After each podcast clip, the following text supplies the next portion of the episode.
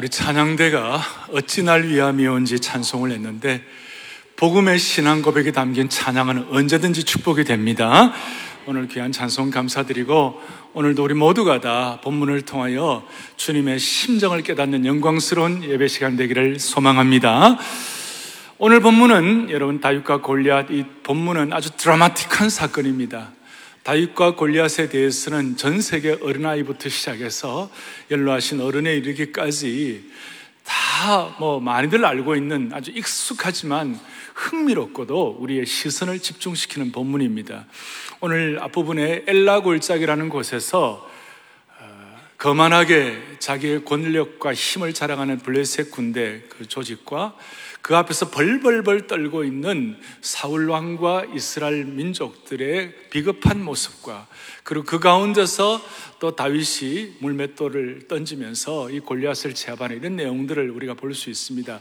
골리앗이 무엇입니까? 골리앗은 거기에 5천 세계라 되는 갑옷을 입고 그 갑옷은 거의 60kg 뭐 정도 되는 사람 한 사람의 몸무게 정도 되는 갑옷을 입고 그 창끝이 600세겔이니까 창끝이 7km나 되는 것이에요.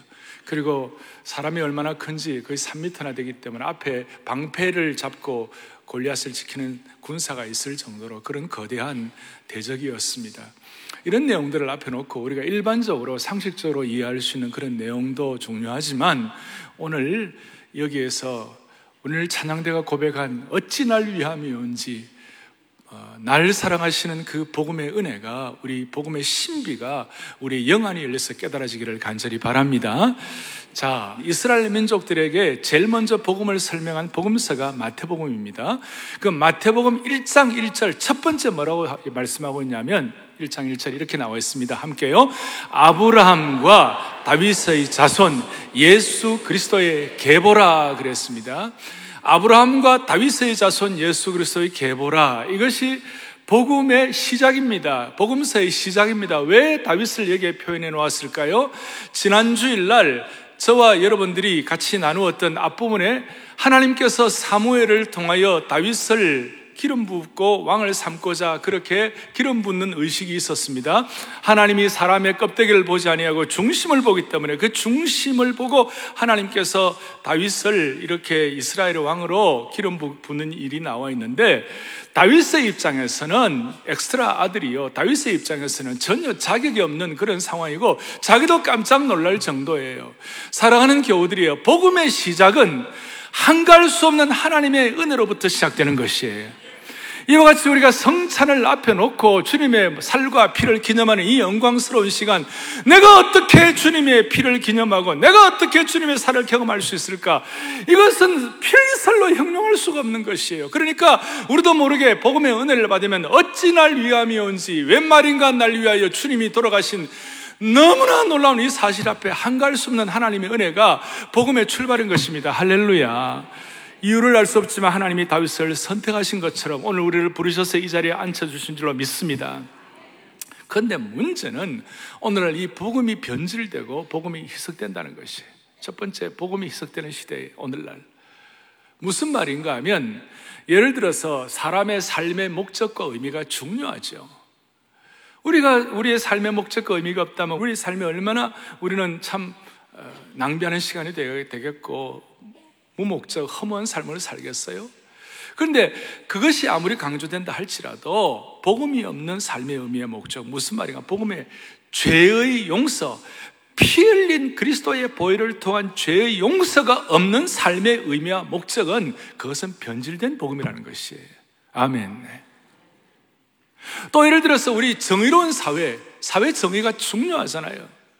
사회 정의가 아무리 중요하지만 예를 들어서 하나님의 심판이 없는 복음의 핵심 중에 하나는 하나님의 심판이 없는 사회와 사회 정의는 그것은 한때의 것으로 끝난다는 것이죠. 인간의 어떤 어떤 율법주의, 인간의 어떤 공로주의, 인간의 어떤 인간의 시위 그것으로 끝난다는 것이에요. 그러니까 이 희석되는 복음, 복음이 변질되고 복음을 덧, 덧칠하고 이런 것들은 서신서에서도 많이 나와 있어요. 왜 너희들은 예수 그리스도를 빼느냐? 그리스도가 복음 앞에서 왜 이거 이 복음 위에 다른 것을 더하느냐? 다른 것을 왜 빼느냐? 이런 바울의 고백이 있을 정도로 초대교회 시대에도 복음이 덧칠되고 복음이 빼지고 혹은 복음이 희석되고 우리 식으로 하면 복음에 물을 타는 것이에요. 그러니까 오늘 다윗의 이 물맷돌 이 사건을 보면서 하나님 앞에서 복음의 본질을 제대로 깨닫고 그리스도의 몸과 피를 기념하는 영광스러운 시간 되기를 바랍니다. 자, 오늘 31절에 오면 앞부분 31절에 오면 이런 내용이 나와 있습니다. 31절에 31절에 어떤 사람이 다윗이 한 말을 듣고 그것을 사울에게 전했다 이런 내용이 나와 있어요. 다윗이 한 말. 그럼 다윗이 한 말이 뭔가? 26절을 좀 보죠. 26절에 같이 보죠. 다윗이 곁에 서 있는 사람들에게 말하여 이르되 이 블레셋 사람을 죽여 이스라엘의 치욕을 제거하는 사람에게는 어떠한 대우를 하겠느냐? 이 할례받지 않는 블레셋 사람이 누구이기에 살아계시는 하나님의 군대를 모욕하겠느냐? 복음의 출발은 살아계신 하나님이세요. 한갈 수 없는 하나님의 은혜를 우리가 받습니다만은 살아계신 하나님의 은혜를 통하여 이것이 우리에게는 적용이 된 것이에요. 여러분, 오늘 이 마음속에 주님의 피와 살을 기념하면서 은총의 통로인 이 시간에 우리의 마음속에 살아계신 하나님의 능력과 살아계신 하나님의 임재를 저희들은 확인하고 감사합니다. 살아계신 하나님 체험하면 우리 하나님은 죽은 자를 살리시며 없는 것을 잊게 하신 하나님이심을 고백하게 되는 것이에요. 살아계신 하나님을 체험하면 자연적으로 살아계신 하나님, 그 다음에는 역사하는 하나님. 그 하나님은 우리에게 새 마음과 새 영을 부어주시고 능력이 없는 자에게 다시 능력을 회복시켜 주시고 치유의 기름 부으심을 허락해 주시는 것이에요. 살아계신 하나님이세요. 이 살아계신 하나님 앞에서 다윗은 어떤 복음을 선포하고 있는가? 그래서 살아계신 하나님 앞에서의 다윗의 복음은 다윗의 복음의 선포는 이것이에요. 다 같이 32절을 보겠어요. 32절을 같이 보겠습니다. 다윗이 사울에게 말하되 그로 말미암아 사람이 낙담하지 말 것이라 주의 종이 가서 저 블레셋 사람과 싸우리이다. 다윗이 선포한 복음이에요. 다윗이 뭐라고 하냐? 사울에게 말하는데 사울 왕에게 다윗이 선포하는데 뭐라고 얘기하느냐? 낙담하지 말라. 다른 식 표현을 하면 두려워하지 말라. 주의 종이 가서 저 블레셋 사람과 싸우겠다. 싸워서 이스라엘 백성들을 구원하겠다. 멸망할 수밖에 없는 골리앗 앞에서 벌벌 떠는 저 사람을 싸워서 구원하겠다 그런 뜻이에요. 이것이 다윗의 복음의 선포에 모든 복음에는 두려워하지 말라. 낙담하지 말라. 살아계신 하나님께서 우리에게 주시는 음성이에요. 그리고 대신 싸워주겠다. 이것은 다윗의 물맷돌을 향한 다윗의 물맷돌에 보이지 않는 어떤 토대가 되고 있는 것이에요. 제가 우리 교우들과 또 중직자들과 우리 교육자들에게 제가 선포하는 것이 뭐냐면 다윗의 물맷돌, 모세의 지팡이 뭐 이런 것을 통한 집중력 있는 사역을 하겠다 이렇게 했는데 다윗의 물맷돌을 통한 다윗의 복음은 내가 하나님은 우리에게 뭐라고 말했어요? 두려워하지 말라. 다윗이 그것에 대한 어떤 도구가 된 거예요. 그러고 내가 다시 싸워주겠다. 우리는 그냥 다윗과 골리앗의 사건으로 보지만 사실은 이, 이 안에 맹맥히 흐르는 복음의 역사가 나타나는 것이에요. 따라서 오늘의 우리의 시선을 우리의 시선을 우리는 흔히 다윗과 골리앗을 비교하는 것이에요. 그러나 사실은 골리앗 앞에 나온 골리앗이 무엇이에요?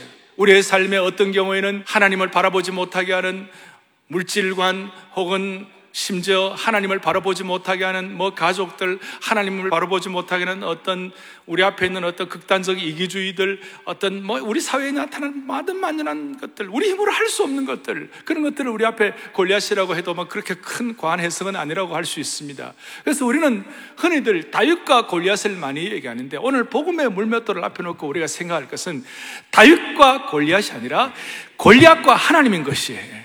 다윗과 골리앗 정도가 아니라 골리앗과 하나님인 것이.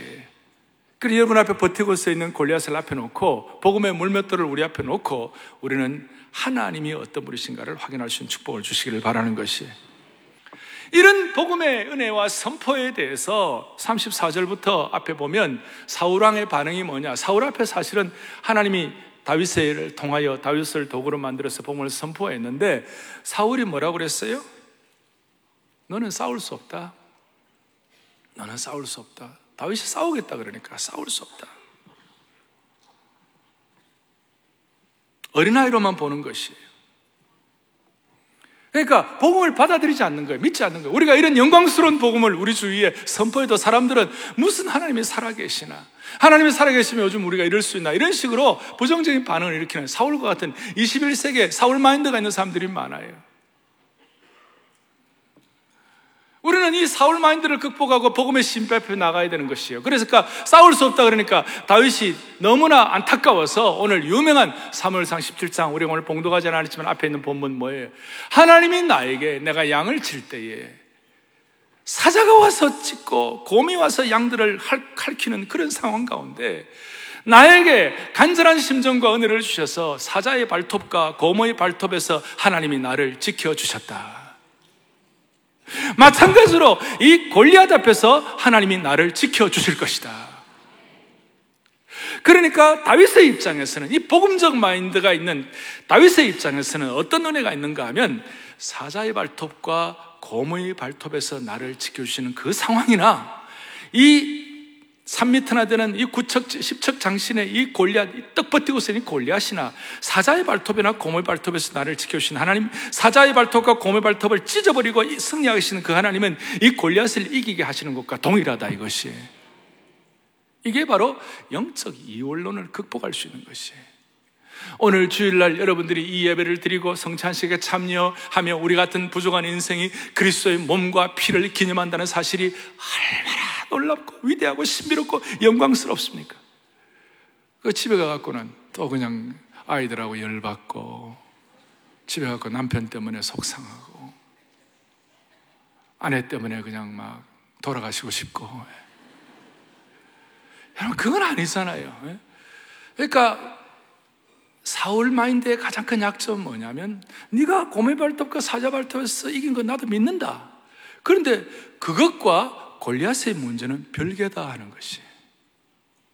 고메 발톱과 사자의 발톱에서 네가 이겼다 하더라도 골리앗과는 별개이고 골리앗 이걸 해결할 수 없다고 생각하는 것이. 이게 사울 만대의 기본이에요. 여러분 우리가 그리스도의 복음의 피로 구원받은 하나님의 백성이 된 것 이 자체가 너무나 신비로운 것이기 때문에 이것이 여러분들의 삶의 모든 영역에서 우리로 말하면 가정 선교사로서 일터 선교사로서 우리가 살아가는 그 현장에서 다윗이 고백한 그 고백이 이원론이 아니라 따로 노는 것이 아니라 영적 은혜의 합일의 경지에 올라가야 되는 것이에요. 합일의 경지, 하나 되는 경지예요. 영의 눈을 열고 보면 곰의 발톱과 사자의 발톱과 골리앗은 같은 것이에요. 통일되겠나? 오늘 우리 통일에 대해서 깊이 생각할 수 있는 날이잖아요. 오늘이 몇 월 며칠인가는 꼭 말씀드리지 않겠어요. 어떻게 하면 통일이 되겠나? 떡버틴 골리앗과 같아요. 통일은 통일이고 예배는 예배고 여보 그거 아니에요. 우리가 이런 마음 가지고 오늘 장로님 기도하셨지만 우리가 수년내로 특별히 제가 기도하는 우리 교회 포에버 어르신들 건강하실 때 평양에서 특세하게 하여 주시옵소서. 이런 고백은 따로 노는 것이 아니다 그런 뜻이에요.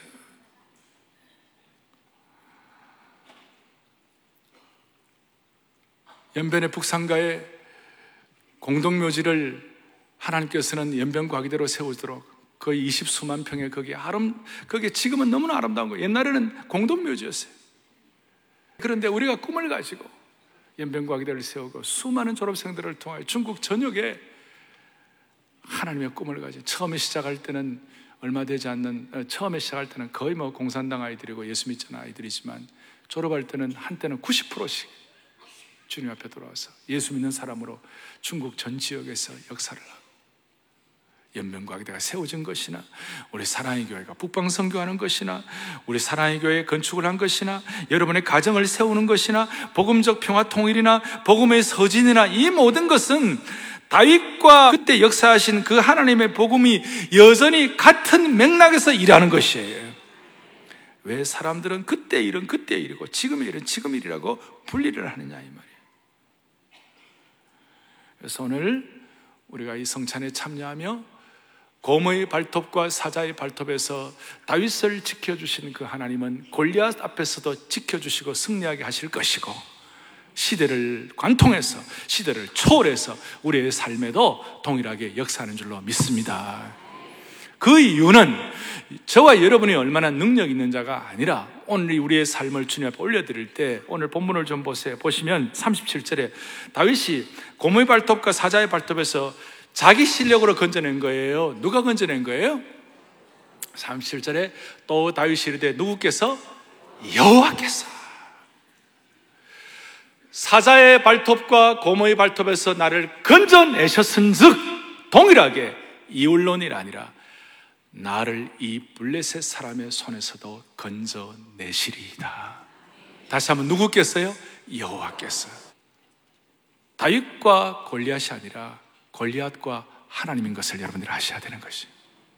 하나님께서 골리앗을 보시는 거예요. 하나님께서 골리앗을 보실 때 여호와 하나님이 골리앗을 보실 때 우리는 골리앗이 너무 커서 이렇게 올려다 보지만 저 하늘의 하나님께서 우리 뭐 하나님 다 계시지만 하늘의 하나님께서 골리앗을 볼 때 골리앗은 난쟁이에요. 적용하겠습니다. 오늘 이 말씀 앞에 놓고 다윗은 어떻게 골리앗을 이기기 어떻게 뭘 준비했는가? 자, 사울의 입장에서는 사울은 전쟁 전문가입니다. 사울이 전투를 전에는 잘했어요. 그래서 일단 다윗을 골리앗 앞에 보내기로 했는데 다윗은 보니까 아무것도 없고 그냥 순전한 목동 옷과 지팡이 들고 있는 거예요. 그래서 사울 왕이 자기의 전투복을 주었어요. 전투 갑옷을 주었어요. 근데 다윗이 그것이 맞지 않았어요. 그리고 다윗은 그냥 순전하게 목동 옷을 입고 막대기 들고 나가는 거예요.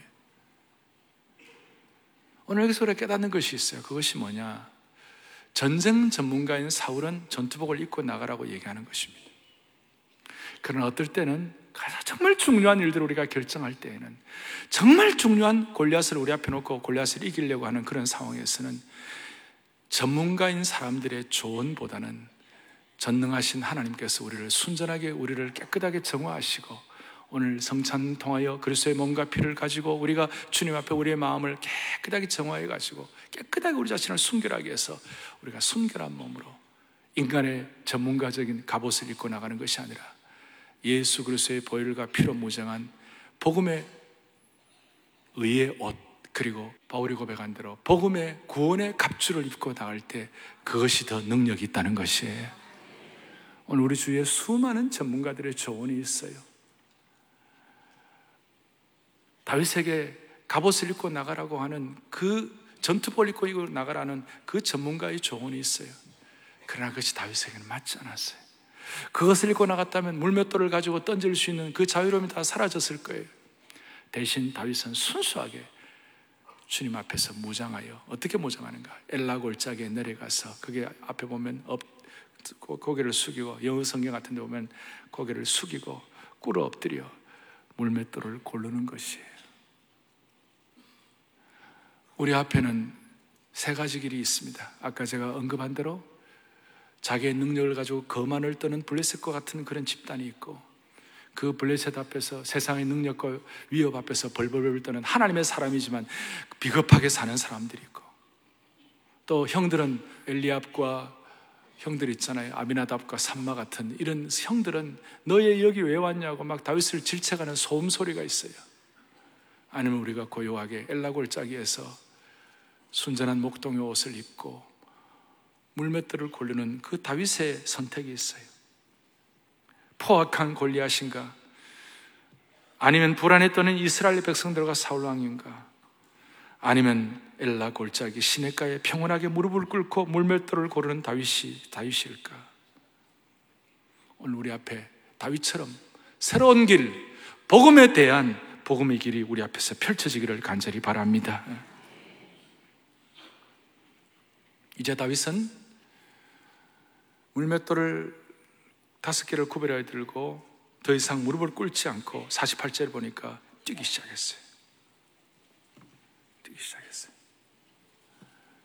그리고 뛰어가면서 골리앗의 이마를 맞추는데요. 그냥 그대로 맞아 즉사인데요.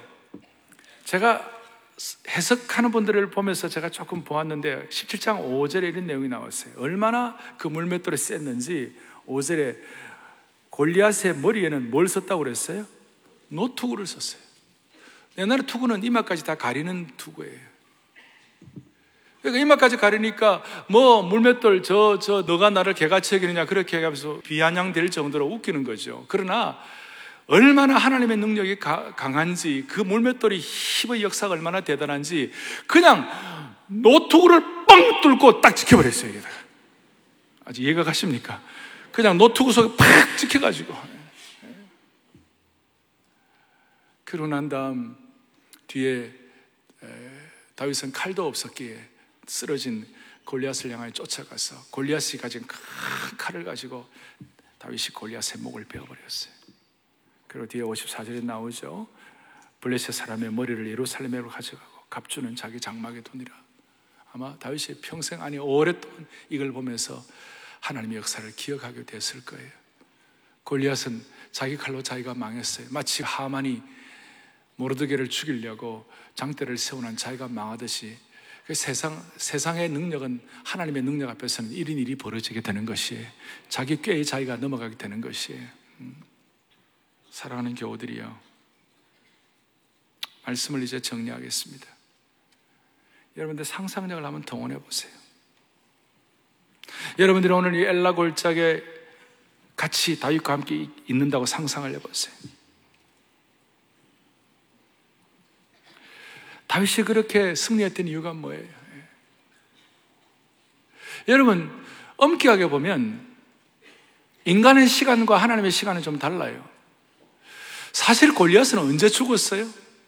이맛박에 물맷돌에 들어가서 탁 쳐가지고 지켜가지고 죽는 그 순간 죽은 거예요. 그거는 인간의 시간에 죽은 거예요. 근데 하나님의 시간에는 언제 죽은 것인가? 오늘 17장 45절에 보면 이렇게 나와 있어요.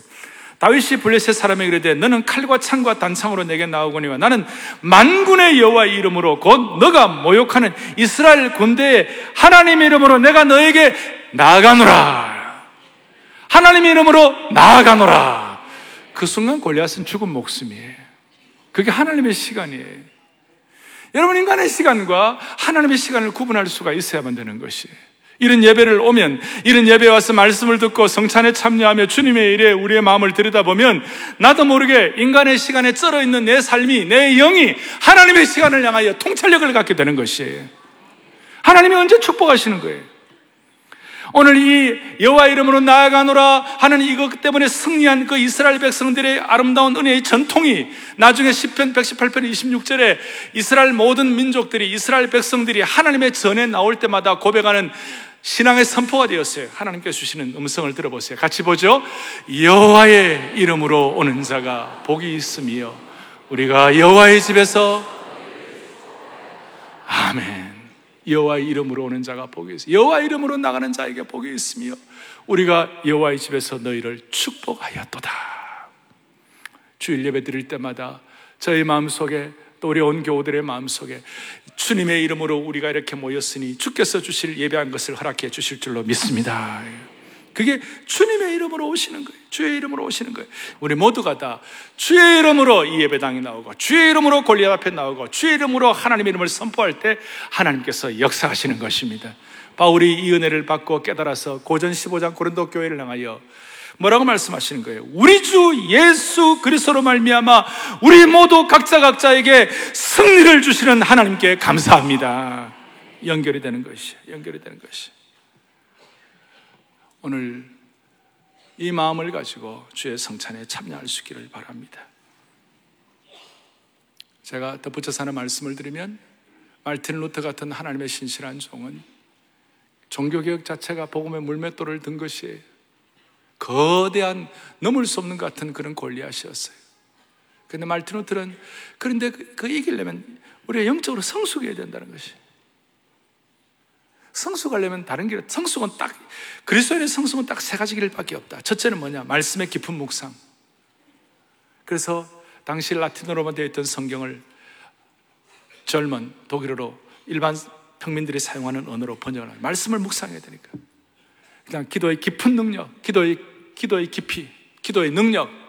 그 다음 또 하나 중요한 것은 뭐냐 하면 마귀의 강력한 시험을 통해 우리는 성장한다는 것이 마귀의 강력한 시험.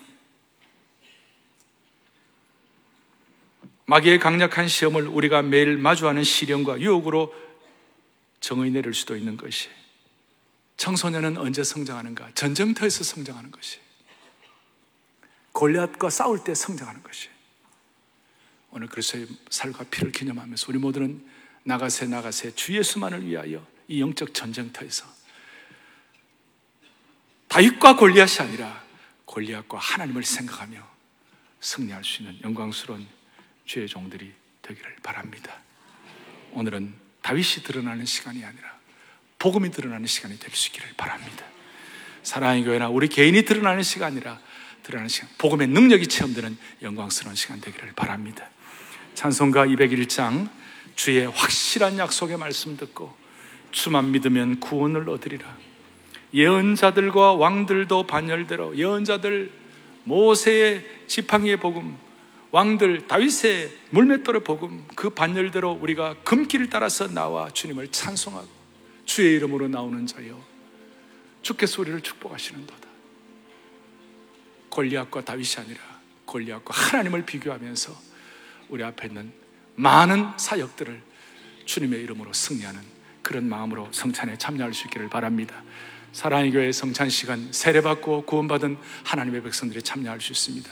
오늘은 성찬식 고백 이런 다른 다 생략하고 바로 우리 성찬식 참여할 테니까 여러분 말씀 속에서 성찬에 참여할 준비가 된 줄로 믿습니다.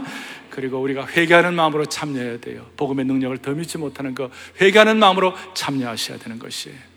그리고 우리의 마음 속에 복음을 희석시키고 복음을 물타고 복음을 덧칠한 이런 잘못들을 다 주님 앞에 앞에 놓고 회개하면서 오늘 골리앗이 아니라 하나님을 바라보는 안목을 주시옵소서. 그런 마음으로 주의 확실한 약속의 말 1절 부르면서 우리 성자식 준비하겠습니다. 주의 화 약속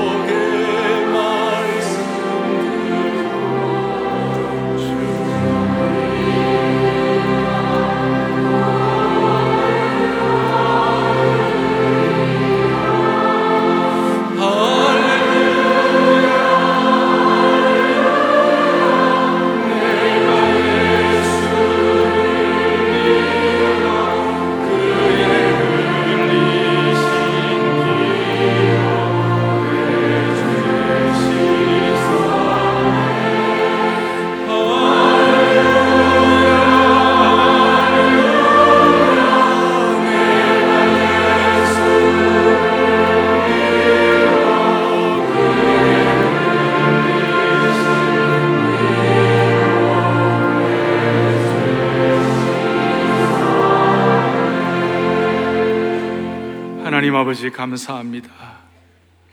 오늘 우리 자신을 돌아보며 이 영광스러운 성찬식에 참여하기를 원합니다. 살아계신 하나님, 야외 하나님, 곰의 발톱과 사자의 발톱으로 둘을 보호하신 그 하나님, 골리앗 앞에서도 승리하게 해 주실 줄을 믿습니다.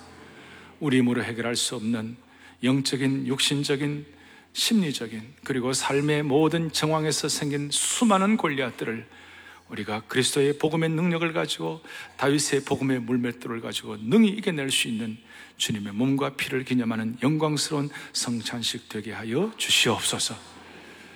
예수 그리스도 이름 받들어 간절히 기도 올리옵나이다. 아멘.